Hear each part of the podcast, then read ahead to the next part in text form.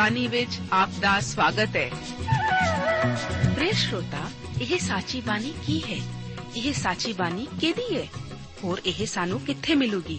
ਸ਼ਰੋਤਾ, ਇਹ ਸਾਚੀ ਬਾਣੀ ਦਾ ਸਾਡੇ ਜੀਵਨ 'ਚ ਕੀ ਲਾਭ ਹੈ? ਇਹਦਾ ਸਾਡੇ ਜੀਵਨ 'ਚ ਕੀ ਮੋਲ ਹੈ? ਇਹ ਸਾਰੇ ਪ੍ਰਸ਼ਨਾਂ ਦਾ ਉੱਤਰ ਸਾਨੂੰ ਇੱਕੋ ਹੀ ਜਗ੍ਹਾ 'ਚ ਲੱਭ ਸਕਦਾ ਹੈ। ਹੋਰ ਉਹ ਹੈ ਜੀਵਿਤ ਵਚਨ ਧਰਮ ਸ਼ਾਸਤਰ ਬਾਈਬਲ।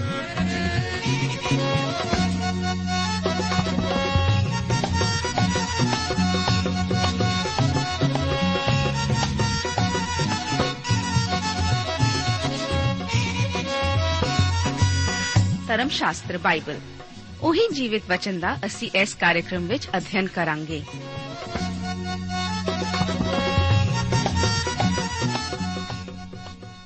ਤੇ ਹੁਣ ਪਵਿੱਤਰ ਸ਼ਾਸਤਰ ਬਾਈਬਲ ਦਾ ਅਧਿਐਨ ਸ਼ੁਰੂ ਕਰਨ ਤੋਂ ਪਹਿਲਾਂ, ਆਈਏ ਅਸੀਂ ਆਪਣੇ ਮਨਾਂ ਨੂੰ ਤਿਆਰ ਕਰੀਏ ਇਸ ਭਜਨ ਦੁਆਰਾ।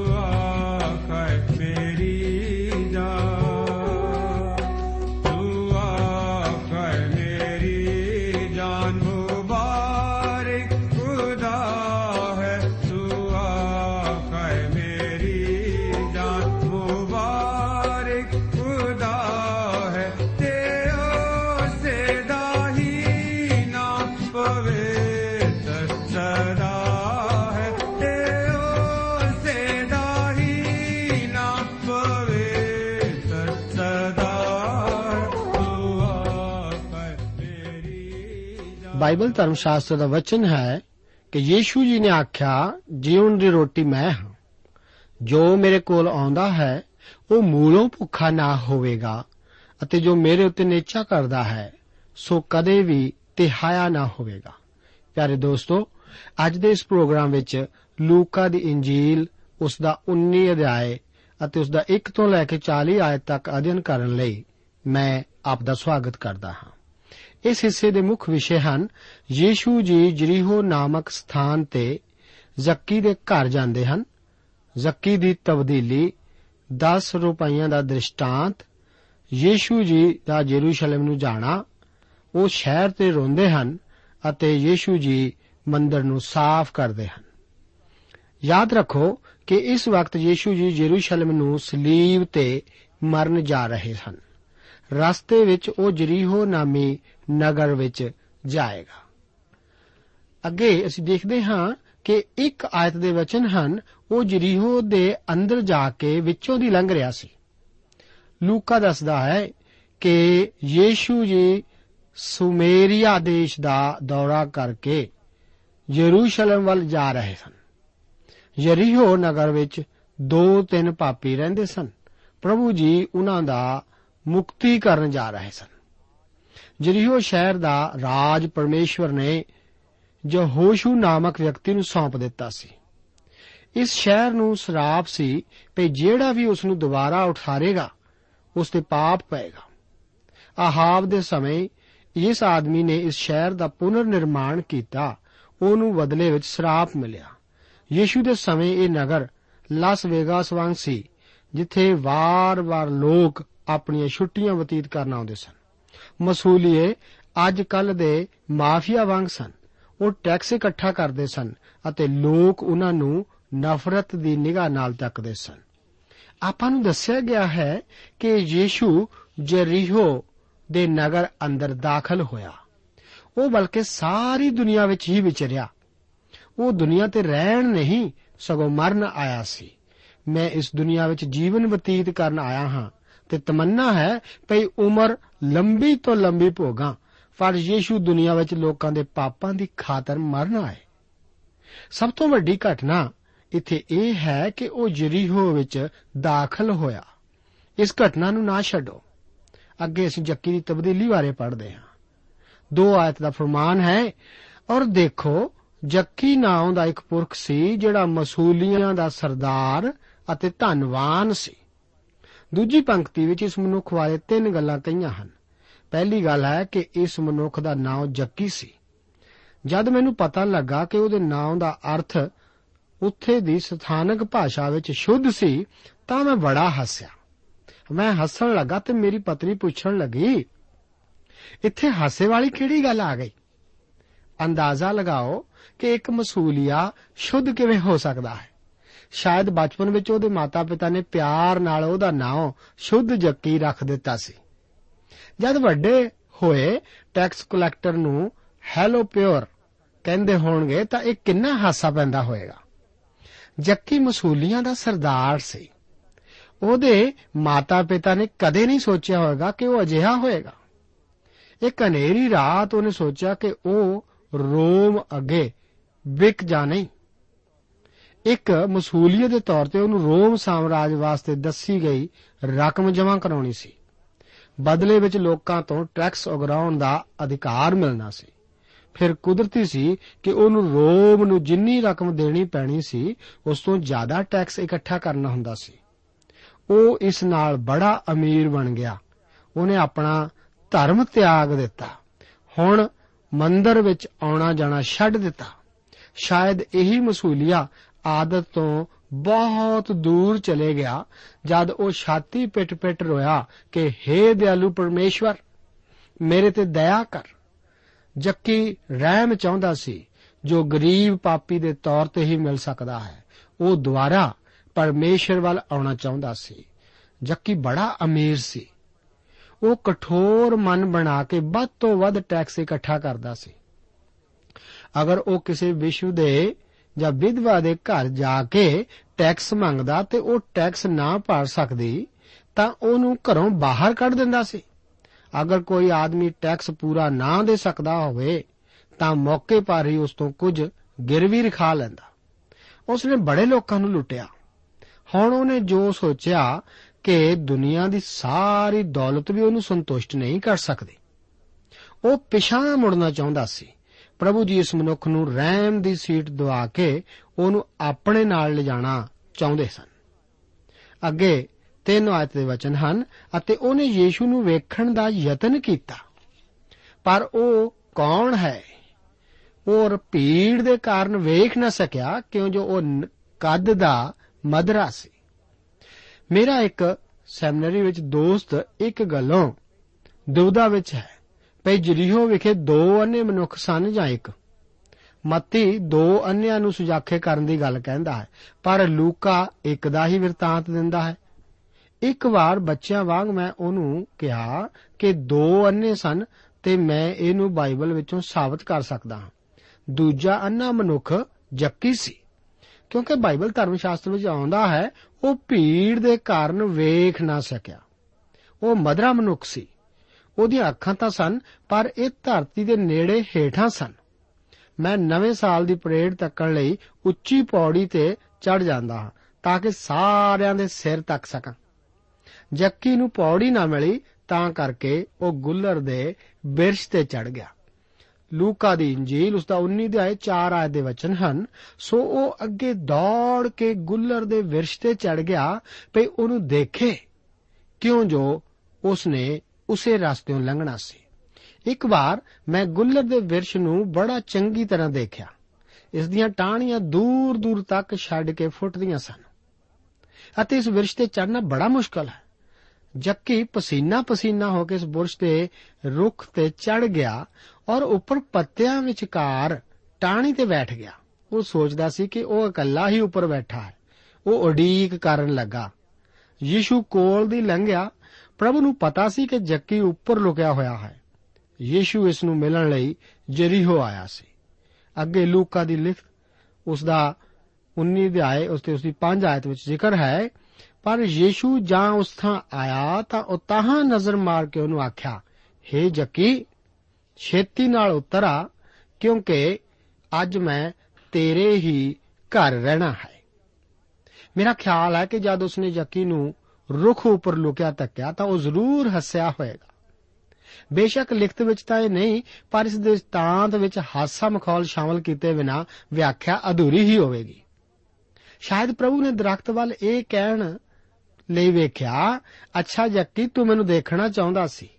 ਤੂੰ ਦਰਖਤ ਤੇ ਚੜਨ ਲਈ ਬੜੀ ਮਿਹਨਤ ਕੀਤੀ। ਹੁਣ ਛੇਤੀ ਕਰ, ਥੱਲੇ ਆ ਜਾ। ਜਲਦੀ ਕਰ। ਜੱਕੀ ਵਿਚਾਰਾ ਅੱਧਾ ਦਿਨ ਲਾ ਕੇ ਤਾਂ ਉੱਪਰ ਚੜਿਆ, ਪਰ ਥੱਲੇ ਉਤਰਨ ਨੂੰ ਕੁਝ ਵੀ ਵਕਤ ਨਾ ਲੱਗਾ। ਉੱਪਰ ਚੜਨ ਨਾਲੋਂ ਹੇਠਾਂ ਉਤਰਨਾ ਹਮੇਸ਼ਾ ਆਸਾਨ ਹੁੰਦਾ ਹੈ। ਪ੍ਰਭੂ ਨੇ ਉਹਨੂੰ ਕਿਹਾ, ਮੈਂ ਜ਼ਰੂਰ ਤੇਰੇ ਘਰ ਰਹਾਂਗਾ। ਪ੍ਰਭੂ ਕਿਸੇ ਮੇਅਰ ਦੇ ਘਰ ਨਹੀਂ ਠਹਿਰੇ, ਨਾ ਕਿਸੇ ਫਰੀਸੀ ਦੇ। ਕਿਸੇ ਵੀ ਵਿਸ਼ੇਸ਼ ਵਿਅਕਤੀ ਦੇ ਘਰ ਨਹੀਂ ਠਹਿਰੇ, ਉਹ ਮਸੂਲੀਏ ਦੇ ਘਰ ਠਹਿਰੇ।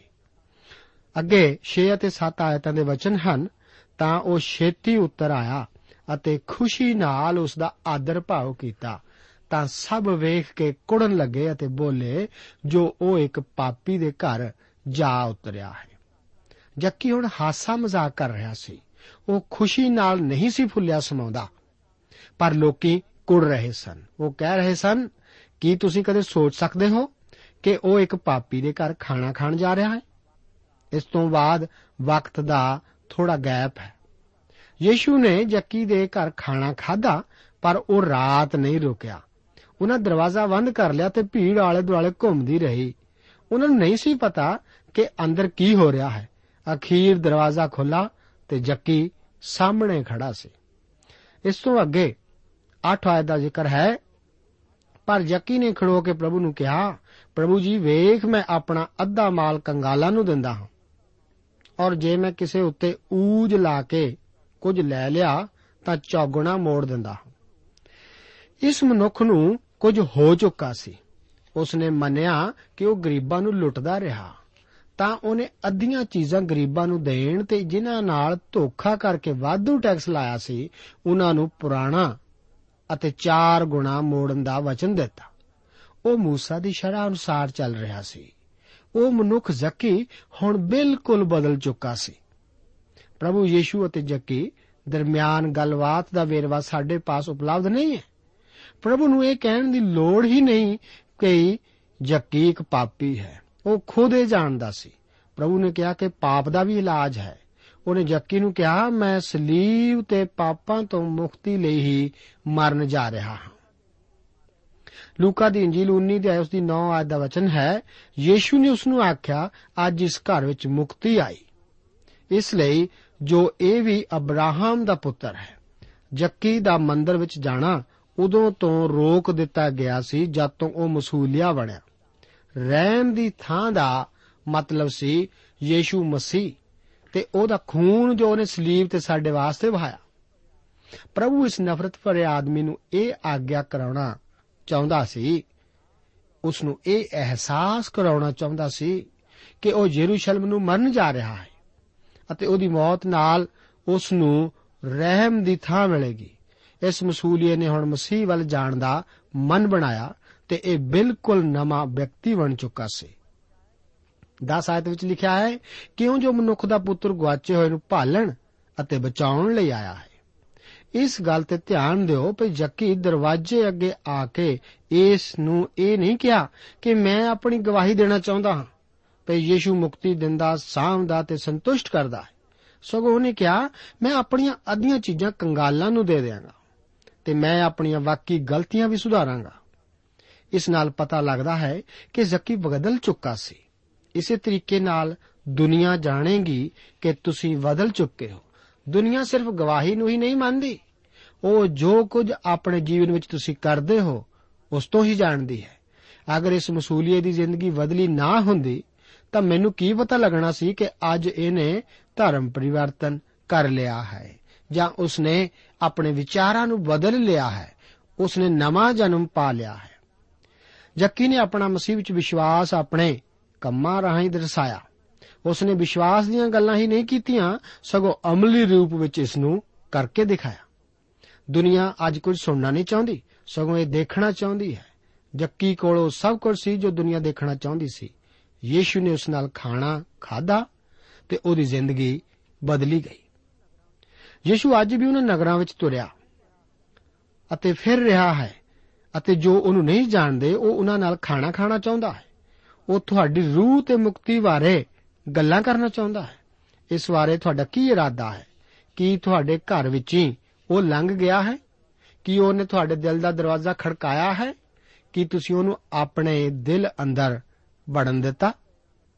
ਅੱਗੇ 10 ਰੁਪਏ ਦਾ ਦ੍ਰਿਸ਼ਟਾਂਤ ਹੈ। 11 ਆਇਤ ਦੇ ਵਚਨ ਹਨ, ਜਦ ਇਹ ਗੱਲਾਂ ਸੁਣਦੇ ਸਨ, ਉਸਨੇ ਇੱਕ ਹੋਰ ਦ੍ਰਿਸ਼ਟਾਂਤ ਦਿੱਤਾ। ਇਸ ਲਈ ਜੋ ਯਰੂਸ਼ਲਮ ਦੇ ਨੇੜੇ ਸੀ ਅਤੇ ਉਹ ਸਮਝੇ ਪਈ ਪਰਮੇਸ਼ਵਰ ਦਾ ਰਾਜ ਹੁਣੇ ਪ੍ਰਗਟ ਹੋਣ ਵਾਲਾ ਹੈ। ਯੀਸ਼ੂ ਹੁਣ ਯਰੂਸ਼ਲਮ ਵੱਲ ਵਧ ਰਿਹਾ ਹੈ। ਉਹਦੇ ਚੇਲੇ ਅਤੇ ਹੋਰ ਦੂਤ ਇਹ ਸਮਝਦੇ ਸਨ ਕਿ ਉਹ ਧਰਤੀ ਤੇ ਆਪਣਾ ਰਾਜ ਸਥਾਪਿਤ ਕਰਨ ਜਾ ਰਿਹਾ ਹੈ।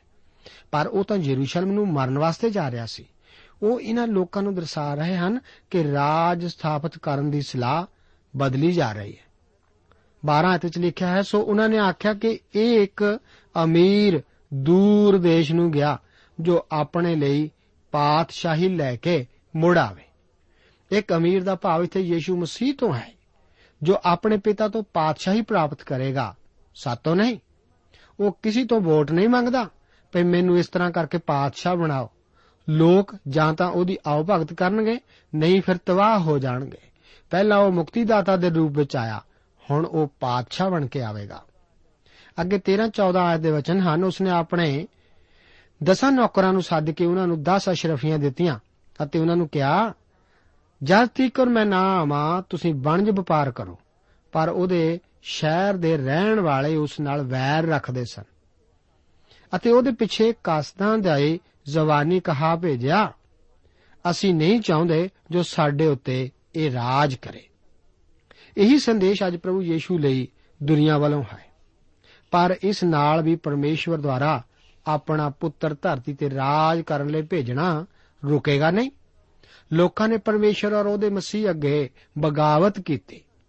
ਉਹ ਨਹੀਂ ਚਾਹੁੰਦੇ ਸਨ ਕਿ ਮਸੀਹ ਉਹਨਾਂ ਉੱਤੇ ਰਾਜ ਕਰੇ। ਇਸ ਕਰਕੇ ਉਹਨਾਂ ਵਿੱਚ ਠੋਕ ਕੇ, ਕਿੱਲ ਠੋਕ ਕੇ ਮਸੀਹ ਨੂੰ ਸਲੀਬ ਤੇ ਮਾਰਿਆ। ਅੱਗੇ 15 ਤੋਂ 17 ਆਇਤਾਂ ਵਿੱਚ ਵਚਨ ਹਨ, ਐਉਂ ਹੋਇਆ ਕਿ ਉਹ ਪਾਤਸ਼ਾਹੀ ਲੈ ਕੇ ਮੁੜ ਆਇਆ, ਤਾਂ ਉਹਨਾਂ ਨੌਕਰਾਂ ਨੂੰ, ਜਿਨ੍ਹਾਂ ਨੂੰ ਉਸਨੇ ਰੁਪਏ ਦਿੱਤੇ ਸਨ, ਸੱਦਣ ਦਾ ਹੁਕਮ ਕੀਤਾ। ਤਾਂ ਜੋ ਮਾਲੂਮ ਕਰੇ ਭਈ ਉਹਨਾਂ ਵਪਾਰ ਕਰਕੇ ਕੀ ਖਟਿਆ। ਤਦ ਪਹਿਲੇ ਆਣ ਕੇ ਕਿਹਾ, ਸੁਆਮੀ ਜੀ, ਤੁਹਾਡੀ ਅਸ਼ਰਫੀ ਨੇ 10 ਅਸ਼ਰਫੀਆਂ ਹੋਰ ਕਮਾਈਆਂ। ਤਾਂ ਉਹਨੇ ਉਸ ਨੂੰ ਆਖਿਆ हे ਅੱਛੇ ਨੌਕਰ, ਸ਼ਾਬਾਸ਼ ਏ। ਇਸ ਲਈ ਜੇ ਤੂੰ ਬਹੁਤ ਥੋੜੇ ਵਿੱਚ ਮਾਤਵਰ ਨਿਕਲਿਆ। ਤੂੰ ਦਸਾਂ ਨਗਰਾਂ ਉੱਤੇ ਅਖਤਿਆਰ ਰੱਖ। ਅਤੇ ਦੂਏ ਨੇ ਆਣ ਕੇ ਕਿਹਾ ਸੁਆਮੀ ਜੀ, ਤੁਹਾਡੀ ਅਸ਼ਰਫੀ ਨੇ ਪੰਜ ਅਸ਼ਰਫੀਆਂ ਹੋਰ ਕਮਾਈਆਂ। ਤਾਂ ਉਸਨੇ ਉਹਨੂੰ ਵੀ ਆਖਿਆ ਕਿ ਤੂੰ ਵੀ ਪੰਜਾਂ ਨਗਰਾਂ ਉੱਤੇ ਹੋ। ਅਤੇ ਹੋਰ ਨੇ ਆਣ ਕੇ ਆਖਿਆ ਸੁਆਮੀ ਜੀ, ਵੇਖੋ, ਇਹ ਤੁਹਾਡੀ ਇਹ ਤੁਹਾਡੀ ਅਸ਼ਰਫੀ ਹੈ, ਜਿਹਨੂੰ ਮੈਂ ਰੁਮਾਲ ਵਿੱਚ ਰੱਖ ਛੱਡਿਆ ਹੈ। ਹੁਣ ਵੇਖੋ, ਜਦ ਉਹ ਬਾਹਰ ਗਿਆ ਤਾਂ ਆਪਣੇ ਨੌਕਰਾਂ ਵਿੱਚੋਂ ਹਰੇਕ ਨੂੰ ਮੌਕਾ ਦਿੱਤਾ ਕਿ ਉਹ ਕੋਈ ਵਣਜ ਵਪਾਰ ਕਰੇ। ਉਹਨੇ ਜੋ ਅਖਤਿਆਰ ਤੁਹਾਨੂੰ ਦਿੱਤਾ, ਚਾਹੀਦਾ ਹੈ ਤੁਸੀਂ ਉਸ ਤੇ ਪੂਰੇ ਪੂਰੇ ਚੱਲੋ। ਤੁਹਾਡਾ ਰੁਪਇਆ ਇੱਕ ਪੂਰਾ ਸ਼ਹਿਰ ਮੁਠੀ ਭਰ ਕੋਲ ਜਾਂ ਸਿਰਫ ਇੱਕੋ ਇੱਕ ਇਨਸਾਨ ਕੋਲ ਹੋ ਸਕਦਾ ਹੈ। ਕੋਈ ਆਪਣੇ ਦਿੱਤੇ ਪੈਸਿਆਂ ਨਾਲ 10 ਕਮਾਵੇ, ਕੋਈ 5 ਜਾਂ ਕੋਈ ਕੁਝ ਵੀ ਨਾ, ਤੁਹਾਡੇ ਵਿਸ਼ਵਾਸ ਮੁਤਾਬਕ ਤੁਹਾਨੂੰ ਫਲ ਮਿਲੇਗਾ। ਅੱਜ ਅੱਗੇ ਲੂਕਾ ਦੀ ਇੰਜੀਲ ਉਸ ਦਾ 19 ਦੇ ਆਏ 21 ਤੋਂ 28 ਆਇਤ ਵਿੱਚ ਅੱਗੇ ਵਚਨ ਦਰਜ ਹਨ। ਇਸ ਲਈ ਜੋ ਮੈਂ ਤੁਹਾਤੋਂ ਡਰਿਆ, ਕਿਉਂ ਜੋ ਤੁਸੀਂ ਕਰੜੇ ਆਦਮੀ ਹੋ? ਜੋ ਤੁਸੀਂ ਨਹੀਂ ਧਰਿਆ, ਸੋ ਚੁੱਕਦੇ ਅਤੇ ਜੋ ਨਹੀਂ ਬੀਜਿਆ, ਸੋ ਵੱਢਦੇ ਹੋ। ਇਹਨਾਂ ਵਚਨਾਂ ਵਿੱਚ ਅਸੀਂ ਦੇਖਦੇ ਹਾਂ ਤਦ ਤੁਸੀਂ ਦੇਖਿਆ ਕਿ ਵਾਪਸ ਆ ਕੇ ਉਸਨੇ ਹਰੇਕ ਵਿਸ਼ਵਾਸ ਮੁਤਾਬਕ, ਵਫਾਦਾਰੀ ਮੁਤਾਬਕ ਉਹਨੂੰ ਇਨਾਮ ਦਿੱਤਾ। ਵਫਾਦਾਰੀ ਬਹੁਤ ਵੱਡੀ ਗੱਲ ਹੈ। ਇਸ ਤੋਂ ਬਾਅਦ ਯੀਸ਼ੂ ਯਰੂਸ਼ਲਮ ਨੂੰ ਆਪਣਾ ਆਪ ਸੌਂਪਣ ਲਈ ਚੱਲ ਪਿਆ। ਹੁਣ ਉਹ ਸਲੀਬੀ ਮੌਤ ਦੇ ਬਿਲਕੁਲ ਨਜ਼ਦੀਕ ਸੀ। ਇਸ ਤੋਂ ਬਾਅਦ ਯੀਸ਼ੂ ਜੀ ਯਰੂਸ਼ਲਮ ਵਿੱਚ ਦਾਖਲ ਹੁੰਦੇ ਹਨ। ਯੀਸ਼ੂ ਜੀ ਪ੍ਰਭੂ ਦਾ ਯਰੂਸ਼ਲਮ ਵਿੱਚ ਜਾਣਾ ਇੱਕ ਜੇਤੂ ਦੇ ਤੌਰ ਤੇ ਬਹੁਤ ਹੀ ਪ੍ਰਸਿੱਧ ਹੈ। ਲਿਖਤ ਨੂੰ ਇਕੱਠਿਆਂ ਕਰਕੇ ਵਿਚਾਰਿਆਂ ਪਤਾ ਲੱਗਦਾ ਹੈ ਕਿ ਉਹ ਯਰੂਸ਼ਲਮ ਵਿੱਚ ਤਿੰਨ ਵਾਰ ਗਏ ਸਨ। ਜਾਂ ਤਾਂ ਦਿਹਾੜੀ ਵਿੱਚ ਇੱਕ ਵਾਰ, ਜਾਂ ਤਿੰਨ ਵਾਰ ਵੱਖ-ਵੱਖ ਦਿਨ। ਪਹਿਲਾ ਸਬਤ ਦੇ ਦਿਨ, ਦੂਜਾ ਐਤਵਾਰ ਤੇ ਤੀਸਰਾ ਸੋਮਵਾਰ ਦੇ ਦਿਨ। 29 ਤੋਂ 34 ਆਇਤਾਂ ਅਨੁਸਾਰ ਵਚਨ ਹਨ ਅਤੇ ਐਉਂ ਹੋਇਆ ਕਿ ਜਾਂ ਉਹ ਉਸ ਪਹਾੜ ਕੋਲ, ਜਿਹੜਾ ਜੈਤੂਨ ਦਾ ਇੱਕ ਪਹਾੜ ਕਹਾਉਂਦਾ ਹੈ, ਬੈਤਫੈਗਾ ਅਤੇ ਬੈਤਨੀਆ ਦੇ ਨੇੜੇ ਪਹੁੰਚਿਆ ਤਾਂ ਉਸਨੇ ਚੇਲਿਆਂ ਵਿੱਚੋਂ ਦੋਹਾਂ ਨੂੰ ਇਹ ਕਹਿ ਕੇ ਭੇਜਿਆ, ਭਈ ਸਾਹਮਣੇ ਪਿੰਡ ਨੂੰ ਜਾਓ ਅਤੇ ਉਸ ਵਿੱਚ ਵੜ ਕੇ ਤੁਸੀਂ ਇੱਕ ਗਧੀ ਦਾ ਬੱਚਾ ਬੰਨਿਆ ਹੋਇਆ ਵੇਖੋਗੇ, ਜਿਹਦੇ ਉੱਤੇ ਕਦੇ ਕੋਈ ਸਵਾਰ ਨਹੀਂ ਹੋਇਆ। ਉਸ ਨੂੰ ਖੋਲ ਲਿਆਓ। ਔਰ ਜੇ ਕੋਈ ਤੁਹਾਨੂੰ ਇਹਨੂੰ ਪੁੱਛੇ ਵੀ ਇਹਨੂੰ ਕਿਉਂ ਖੋਲਦੇ ਹੋ, ਤਾਂ ਇਉਂ ਕਹਿਣਾ, ਜੋ ਪ੍ਰਭੂ ਨੂੰ ਇਹਦੀ ਲੋੜ ਹੈ, ਸੋ ਜਿਹੜੇ ਭੇਜੇ ਗਏ ਉਹਨਾਂ ਜਾ ਕੇ ਜਿਸ ਤਰ੍ਹਾਂ ਉਹਨੇ ਉਹਨਾਂ ਨੂੰ ਕਿਹਾ ਸੀ, ਉਸੇ ਤਰ੍ਹਾਂ ਵੇਖਿਆ। ਅਤੇ ਜਾਂ ਬੱਚੇ ਨੂੰ ਖੋਲਦੇ ਸਨ, ਤਾਂ ਉਹਦੇ ਮਾਲਕਾਂ ਨੇ ਉਹਨੂੰ ਕਿਹਾ, ਤੁਸੀਂ ਬੱਚੇ ਨੂੰ ਕਿਉਂ ਖੋਲਦੇ ਹੋ? ਫਿਰ ਉਹਨਾਂ ਆਖਿਆ, ਜੋ ਪ੍ਰਭੂ ਨੂੰ ਇਹਦੀ ਲੋੜ ਹੈ। ਇਹਨਾਂ ਘਟਨਾਵਾਂ ਵਿੱਚ ਕੋਈ ਬਹੁਤੀ ਡੂੰਗੀ ਗੱਲ ਨਹੀਂ। ਪਹਿਲਾਂ ਯੀਸ਼ੂ ਜਦੋਂ ਆਇਆ ਸੀ, ਤਾਂ ਉਸ ਨੇ ਲੋਕਲ ਵਾਸੀਆਂ ਨੂੰ ਕਿਹਾ ਹੋਇਆ ਕਿ ਲੋੜ ਪੈਣ ਤੇ ਪਸਾ ਦੇ ਦਿਨ ਉਹ ਇਹਨਾਂ ਪਸ਼ੂਆਂ ਦੀ ਸਵਾਰੀ ਕਰੇਗਾ। ਸੋ ਜਦੋਂ ਉਹ ਯੀਸ਼ੂ ਜੀ ਆਏ ਤਾਂ ਉਹਨਾਂ ਇਸ ਸਵਾਰੀ ਦੀ ਵਰਤੋਂ ਕੀਤੀ। ਖਾਸ ਗੱਲ ਇੱਥੇ ਇਹ ਕਿ ਯੀਸ਼ੂ ਜੀ ਅਖਤਿਆਰ ਨਾਲ ਗੱਲ ਕਰਦੇ ਸਨ। ਅੱਗੇ 35 ਤੋਂ ਲੈ ਕੇ 38 ਆਇਤਾਂ ਦੇ ਵਚਨ ਹਨ, ਤਾਂ ਉਹ ਉਸ ਨੂੰ ਯੀਸ਼ੂ ਦੇ ਕੋਲ ਲਿਆਏ ਅਤੇ ਆਪਣੇ ਲੀੜੇ ਬੱਚੇ ਤੇ ਪਾ ਕੇ ਯੀਸ਼ੂ ਨੂੰ ਚੜਾ ਦਿੱਤਾ। ਜਿਉਂ ਉਹ ਅੱਗੇ ਵਧਿਆ ਜਾਂਦਾ ਸੀ ਤਿਉਂ ਲੋਕ ਆਪਣੇ ਲੀੜੇ ਰਾਹ ਵਿੱਚ ਵਿਛਾਉਂਦੇ ਸਨ?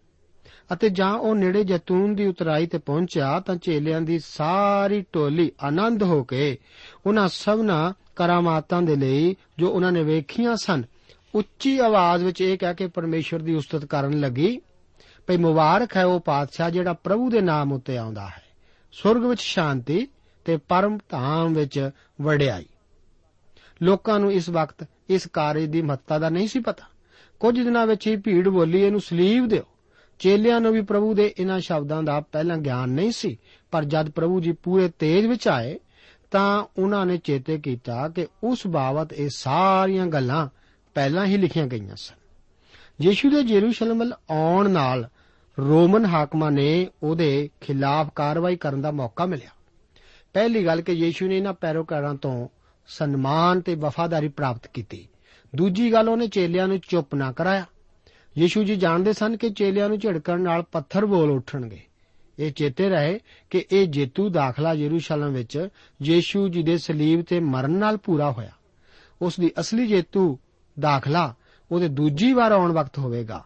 ਪਹਿਲੇ ਦਾਖਲੇ ਸਮੇਂ ਉਹ ਸਾਡੇ ਖਾਤਰ ਪਾਪਾਂ ਦੀ ਕਾਤਰ ਮੋਇਆ ਉਸ ਨੇ ਸਰੀਰ ਤੇ ਆਪਣੀ ਜਾਨ ਦਿੱਤੀ, ਪਰ ਉਹ ਦੁਬਾਰਾ ਜੀਣਾ ਹੋਣ ਤੋਂ ਬਾਅਦ ਉਹ ਸਾਨੂੰ ਦੂਸਰੀ ਵਾਰ ਫਿਰ ਸਾਡੀ ਖਾਤਰ ਆਵੇਗਾ, ਸਾਨੂੰ ਲੈਣ ਆਵੇਗਾ। ਪ੍ਰਭੂ ਆਪ ਨੂੰ ਇਹਨਾਂ ਵਚਨਾਂ ਨਾਲ ਬਰਕਤ ਦੇ।